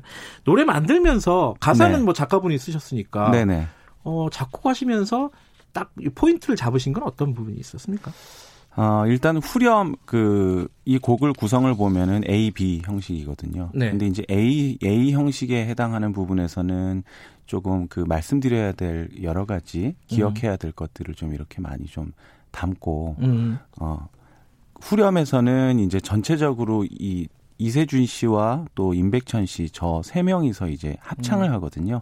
거기에서는 강력하게 기억에 남을 만한 그런 어떤 언어들을 써서 여러분들이 이 곡을 들으셨을 때 상세한 부분에 대한 것도 좀 생각을 하시고 그렇지만 마지막에 곡이 끝나고 나서 뇌리에 남는 기억이 되고 그런 것들이 있는 그 두 가지를 다 얻으실 수 있게 하는데 중점을 뒀어요. 그러니까 임백천 씨 그리고 유리상자의 이세준 씨, 조기찬 씨 셋이 같이 부르신 거군요. 근데 세 분이서 임백천 씨는 한참 선배님이실 것 같고 그죠? 이세준 씨는 좀 후배일 것 같고요. 뭐 파트 싸움 이런 거 없습니까? 뭐 내가 앞부분을 하겠다, 내가 클라이막스를 하겠다. 그 중요하지 않습니까? 그거 가수들은 그 가수한테 중요하죠. 엄청 중요하죠. 네, 그래서 아예 그렇게 했어요. 공정하게 후렴은 셋이서 다 같이 부르고요. 그래서 들어보시면 세 명 목소리가 다 동시에 나와요. 그리고 그 앞부분 A 형식에 해당하는 부분 벌스라고 하죠. 거기는 n분의 1로 나눴어요. 정확하게. 최대한 그 정량으로 봤을 때 가장 비슷한 분량을 할 수 있도록 그렇게 나눠봤죠. 그렇군요. 세 분 다 목소리가 굉장히 부드러우신 분들이라서 사실 내가 이 파트 하겠다 이런 것들이 하나도 어색하지 않을 것 같아요. 어떤 파트를 할 수도 있으니까. 그래가지고 아마 조정하기가 쉽지 않았을까. 그리고 사실은 이 경우는 제가 먼저 만들어진 반주와 이제 그 가이드송이라고 하죠. 전체 멜로디를 제가 가이드하는 그걸 녹음을 해서 두 분께 보내드려요. 그 음원을 보내드리면 듣고 거기에서 반주를 이제 그 각각의 녹음실에서 반주를 틀어놓고 한 번씩 쭉 다 부르세요. 그럼 그걸 가지고 제가 다시 받아서 편집을 하는 거죠. 같이 모여서 하는 게 아니에요. 모여서 이렇게 하기도 하는데 아니에요. 근데 뮤직비디오에서는 이제 그런 연출을 하는데요. 요즘은 다 이렇게 원격으로 그렇게 하죠. 여러분들은 지금 고품격 음악방송 김경래 최강시사 듣고 계십니다. 오늘 조기찬 씨 덕분에 고품격이 됐습니다. 이게 음원 수입이나 저작권료도 있을 거 아니에요? 이 부분 어떻게 하신다고 제가 들었는데 말씀 좀 해주시죠. 일단 음원 수익이나 저작권료에 관한 것은 뭐 논의된 바가 없고요. 그래요? 이 음악의 그 목적 자체가 어떤 뭐 이윤 추구가 아니기 때문에 우리 모두가 사실은 지금 보이는 곳에서 보이지 않는 곳에서 나의 이익과 상관없이 모두를 위해서 헌신하고 계신 분들이 얼마나 많이 계십니까? 거기에 비하면 노래 한 곡 만들어서 하는 게 제가 사실 좀 송구스럽거든요. 그래서 그런 부분은 생각을 할 수가 없습니다. 근데 지금 가수분들, 뭐 다른 대중예술이나 예술 하시는 분들도 마찬가지일 텐데 공연을 못 하잖아요. 그 조기찬 씨도 당사자실 거고. 실제로 저도 공연을 취소했죠. 네. 어떻게 지금 살고 계십니까, 다들? 이거 어려울 것 같아요. 오히려 음악하는 이들에게는 지금이 한 번 더 도약하기 위한, 음악적인 도약을 위한 좋은 시기라고 생각을 해요. 작업실에 머물면서 그동안 못다 했던, 바빠서 하지 못했던, 미뤄졌던 작업들, 네. 작곡들, 그리고 그것을 위한 사유, 거기에 충분히 시간을 드릴 수 있는 시간이라 할 수 있죠.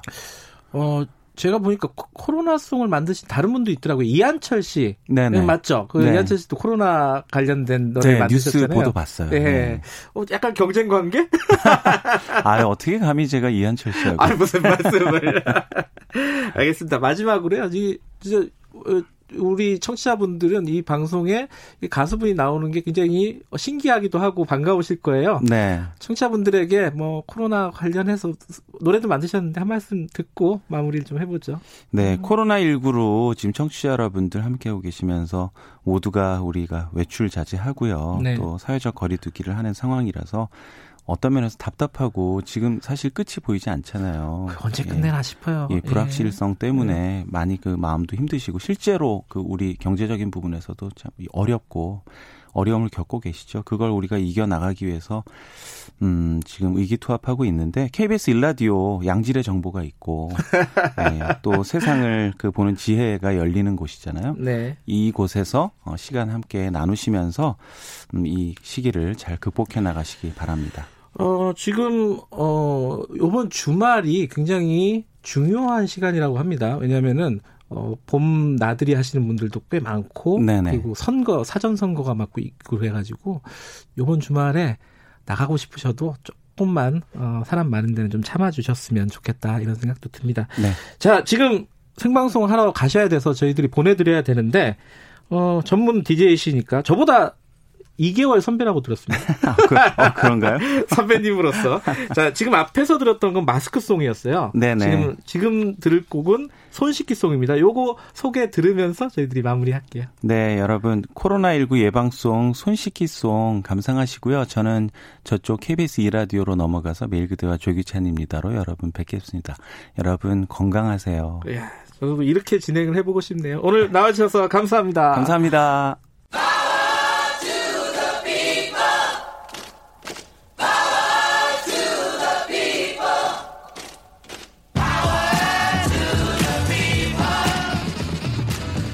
을의 입장에서 을의 목소리를 통해 함께 사는 세상을 생각하는 시간. 지금은 을밀대 민생경제연구소 안진걸 소장님 나와 계십니다. 안녕하세요. 네, 안녕하십니까. 고품격 음악방송에 나온 거를 축하드립니다. 예, 방금 조기찬 선생님 잘 들었는데요. 예. 그 코로나로 고통받는 우리 국민들 응원한 노래 중에 네. 가수 윤민성님이라고 있습니다. 민중가요 예. 만드시는 예. 대한민국은 민주공화국이다. 이 노래 작곡 하신 유명한 분인데 공전에 이틀을 했던 예. 노래죠. 예. 그 노래도 그 가수도 예. 좋은 노래를 발표했다는 것도 코로나 관련해서요? 예예. 예. 그러니까, 그거 한번 찾아봐서 들어봐야겠네요. 예. 그러니까 국민들께 요즘 유튜브로 윤민석 코로나19 하면 들으실 수 있습니다. 그래서 그렇군요. 많은 분들이 이렇게 함께해 주시니까 더 우리가 힘이 나지 않나 싶습니다. 가수분들도 이렇게 뭐랄까요 노래로 사람들을 뭐 위로하고 뭐 이러기 위해서 노력을 하는 것 같습니다. 이런 좀 어려운 시기에 자 오늘 역시 또 코로나19로 어려운 분들 가장 고통받고 있는 분들 이런 얘기들을 지금 계속 해나가고 있습니다. 저희들이 예, 오늘은 어떤 얘기를 좀 해볼까요? 오늘은 이제 긴급 돌봄 휴가 예. 뭐 이런 이슈로 할 건데요. 그 직장에서 긴급 돌봄 휴가를 쓸 수 있고 그 예. 정부가 지원을 확대했다 뭐 이런 얘기가 나오고 있어요. 예전에는 가족 돌봄 휴직이라 해서 연간 최대 90일, 최소 30일 이상 일종의 무급휴직을 이렇게 길게 쓴 것만 있었어요. 그런데 네. 가족 돌봄 휴가라 해서 연간 최대 10일까지 1일 단위로 사용 가능한 게 네. 올해 1월 1일부터 생겼고 네. 원래 무급이었어요. 그런데 그렇죠. 유급으로 이제 10일까지 지급해 주는 걸 바뀌었는데 예. 저는 근데 우리 을밀대 방송 칭찬 하나 잠깐 하고 시작하겠습니다. 우리 이제 을밀대 방송이 최근에 저희가 그 재난 지원금 예. 소득의 70%만 주는 건 좀 문제가 있다. 네. 탈락한 사람들도 네. 너무 많을 거고 네. 부자들은 세금 날 재미도 없을 거고 지적을 했는데 결국 정부나 여야가 모두에게 주는 방식으로 가닥이 잡히고 있고 아직 뭐 결정된 건 아니고. 결정난 아직 완전히 그런 논의가 나오고 있고 뭐 일부 지역에서는 지금 모두에게 지급을 시작 받고 있는 적도 있고요. 네. 콜센터 노동자들 작업환경 개선 조건인데 그 부분도 상당한 진전이 있는 것을 제가 지금 확인했고요. 그다음에 저번에 제가 하려고 했는데 국범근 선생님이 먼저 치고 나간 대학가 입학금 등록금 환불 필요하다. 이것도 지금 그것도 논의되고 있어요. 예, 지금 뭐 급물살 타고 있습니다. 정부하고 대교협이 모여가지고 대교협이 이제 대학교협회잖아요. 등록금이나 일부 환불하는 방향으로 논의되는데 만약에 환불이 어렵다면 장학금이라도 주는 방향으로 이렇게 논의도 되고 있고요. 근데 제가 이제 저희들이 이렇게 이야기한 걸 아마 이제 청와대나 저는 문재인 대통령이나 정부 부채 다 듣고 있는 것 같아요. 우리 을밀대를. 그래서 상당히 많이 반영이 되고 있다. 고맙게 생각하고 다 우리 애청자들의 힘이고요. 그런데 제가 이걸 열심히 하니까 제보가 하나 들어왔어요. 네. 우리 착한 임대료 운동 지금 우리 연예인들까지 포함해서 얼마나 전국적으로 많이 말씀해 있잖아요. 주셨잖아요. 네, 많이 퍼지고 있잖아요. 네. 근데 세상에 농협이면 대표적인 금융기관이 공적기관이잖아요. 네. 농협이 임대료 인하를 거부한다고 제보가 왔어요. 아, 진짜요? 임차 상인들이 내용 증명까지 보내서 정중하게 요청을 한 거예요. 저번에 다른 그 재벌 그룹이 그렇게 한다는 얘기 들었는데. 재벌 대기업들이나 통일3사가 소극적에 대해서 이제 저희가 지적을 했는데 등잔 밑 젖었다고 정부나 지자체가 다 공공기관이 3분의 1씩 이렇게 임대료를 대폭 깎아주고 있는데 농협이 전국적으로 다 그런 건 지금 확인이 안 됐습니다. 네. 농협, 수협, 축협 제가 확인해 봐야 되는데 아무튼 서울 수색 부근에서 확실히 거부한 사례가 제보가 왔는데 제가 몇 번 확인했죠. 아, 확인을 하시고 말씀하시는 거죠. 그 임차 상인이 전국 가맹점 조합의 대표를 맡고 있어요. 빵집 하시면서. 그래서 너무 분노하시더라고요. 그래서 저는 정말 대기업, 재벌, 그다음에 공공기관, 공적기관, 금융기관 이런 분들일수록 그 건물 많이 소유하고 있거든요. 이분들이 엄청나게. 네. 이 사람들이 지금 나 몰라라는 경우가 많이 확인되고 있는데 지금 다 죽게 생겼는데 제발 을을 이럴 때 한번 밀어주시라. 그럼 분명히 갑도 같이 살게 된다. 이렇게 호소드립니다. 지금 중요한 말씀 해주셨는데 아까 하던 얘기는 지금 어디 갔습니까? 지금 가족 주제로 오겠습니다. 아무튼 우리 을밀대 방송 많이들 들어주시고 정책에도 반영된다. 애청자 여러분 고맙습니다. 그게 다 안 소장님 덕분입니다. 아닙니다. 우리 김경래 앵커님과 우리 KBS 덕분인데요. 자, 가족 돌봄 비용 요거 모르는 분들 많습니다. 다시 한 번 말하면 올해 1월 1일부터 시행된 지는 원래 무급인데 지금 코로나19가 이제 확진자가 발생한 그 이후로부터는 유급으로 한시적으로 지금 지원해 주는 겁니다. 벌써 6만 명이 신청했는데 매일 2천 명 이상이 신청한답니다. 아. 예, 그러니까 대단한 거죠. 그래서 지원금은 엄마 아빠 다 쉴 수 있는데 혹시 이제 한 분만 쉬어야 되는데 1인당 하루 5만 원씩 10일간 최대 50만 원. 만약 맞벌이 부부가 쉬면 최대 100만 원까지 또 한 부모 가정도 최대 100만 원까지를 해주는 건데요. 굉장히 좋은 제도다. 1350이나 고용노동부 홈페이지에서 신청이 가능합니다. 1350. 예, 그러니까 요 항상 전화번호 제가 몇 개 알려드리잖아요. 중소기업, 중소상공인 돈맥경화 때는 1357. 이순재 선생님 같아요. 예, 아니. 그 다음에 각 지역의 그 긴급재난지원금은 120. 120. 예, 120. 그건 서울 다산 콜센터. 예, 서울 경기도 중심으로. 그 다음에 돈맥경화는 1357. 그 다음에 자, 노동자들을 지원해준 여러 제도, 뭐 긴급 이런 방금 말씀드린 가족 돌봄 비용 휴가 같은 거 1350으로 하시면 됩니다. 벌써 6만 명이 넘게 정부에서 9만 명 정도를 추산했는데 벌써 3분의 1 돌파한 겁니다. 그래서 저희는 지금 어저께 마침 시민단체가 우리 을밀대가 오늘 이걸 방송하는 거 알았는지 어제 캠페인 하더라고요. 청와대 앞에서. 아, 그래요? 자, 이 제도는 너무 좋은 제도인데 지금 사실 연차도 다 쓰고 재택근무도 끝나고 이런 직장들도 많으세요. 또 부모님 찬스도 썼는데 부모님들 요즘 사실 어르신들이 조심해야 되잖아요. 더 그러니까 집집마다 사실 지금 육아라든지 이런 게 문제가 크게 생겼거든요. 그래서 10일 너무 짧다라는 지적을 어제 했어요.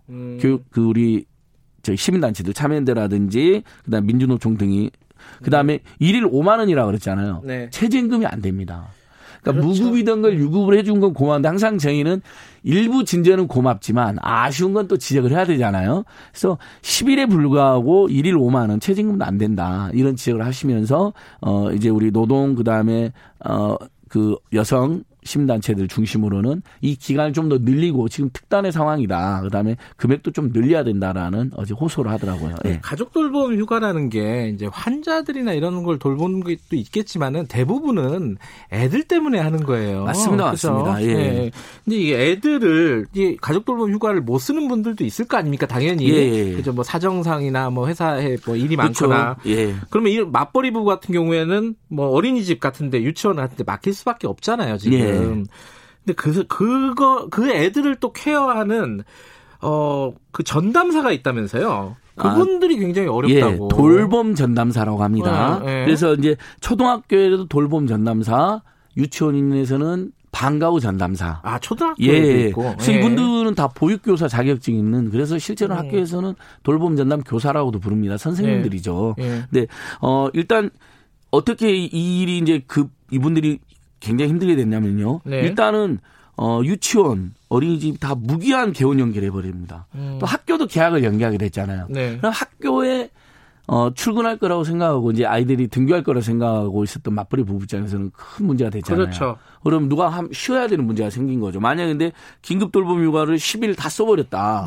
10일이라고 그랬잖아요. 근데 네. 벌써 지금 우리 계약이 4월 지금 40일 넘게 연기돼 버렸잖아요. 네네. 그러니까 이미 그것도 소진해버리고 연차까지 소진했다는 분들이 있는 거예요. 네. 근데 거기에다가 지금 어저께 중3, 고3 온라인 계약을 했지만 유치원하고 어린이집은 개원이 지금 다시 미뤄졌어요. 무기한으로 네. 미뤄졌어요. 언젠가 하긴 할 겁니다. 네. 저는 어제 39명으로 줄어들었잖아요. 확진자. 네. 저는 정말 우리 국민과 희망으로 오늘은 20명 아래로 내일은 10명 아래로 이렇게 하다 보면 이제 곧 개원하겠죠. 근데 그때까지가 문제인데, 그러면 그 일을 하는 분들이 바로 아까 어린이집 유치원은 방과후 전담사, 그다음에 초등학교는 돌봄 전담사 네. 이분들이 이제 있습니다. 근데 대부분 이분들을 시간제가 많습니다.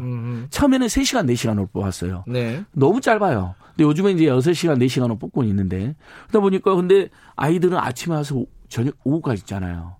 그러니까 이제 이분들의 업무가 늘어났는데 급여는 기존 시간대로만 준다든지.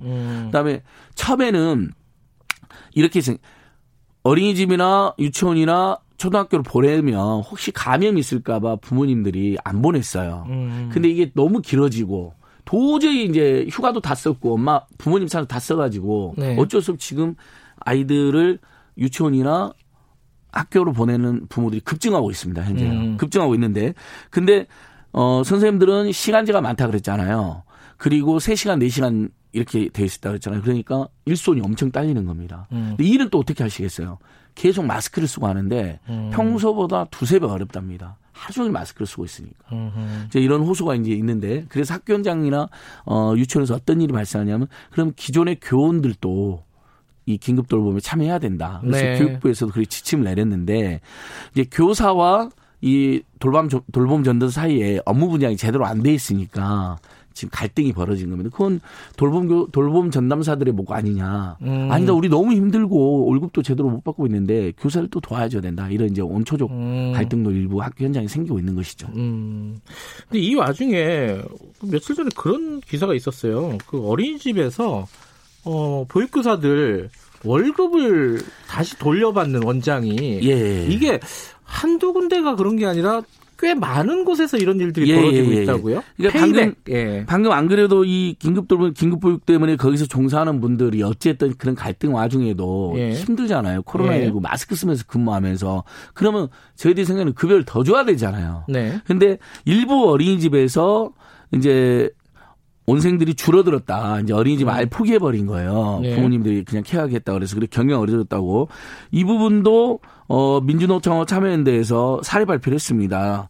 보니까 경남의 한 어린이집 노동자가 나왔는데, 보육 선생님이 나왔는데요. 무려 60만 원을 떼가버렸다는 거예요. 그러니까 월급 받은 월급이 예. 얼마 되지도 않아요. 최저임금 또는 예. 최저임금 수준인데, 그래서 실제 통장에 남은 급여는 100만 원이라고 증언을 하셨어요. 네. 그래서 마침 민주노총에서 지난 4월 1일부터 엿새간 긴급 조사를 해보니까요. 1,200명이나 응답을 하셨는데, 이제 민주노총 내 보육교사 노조가 있거든요.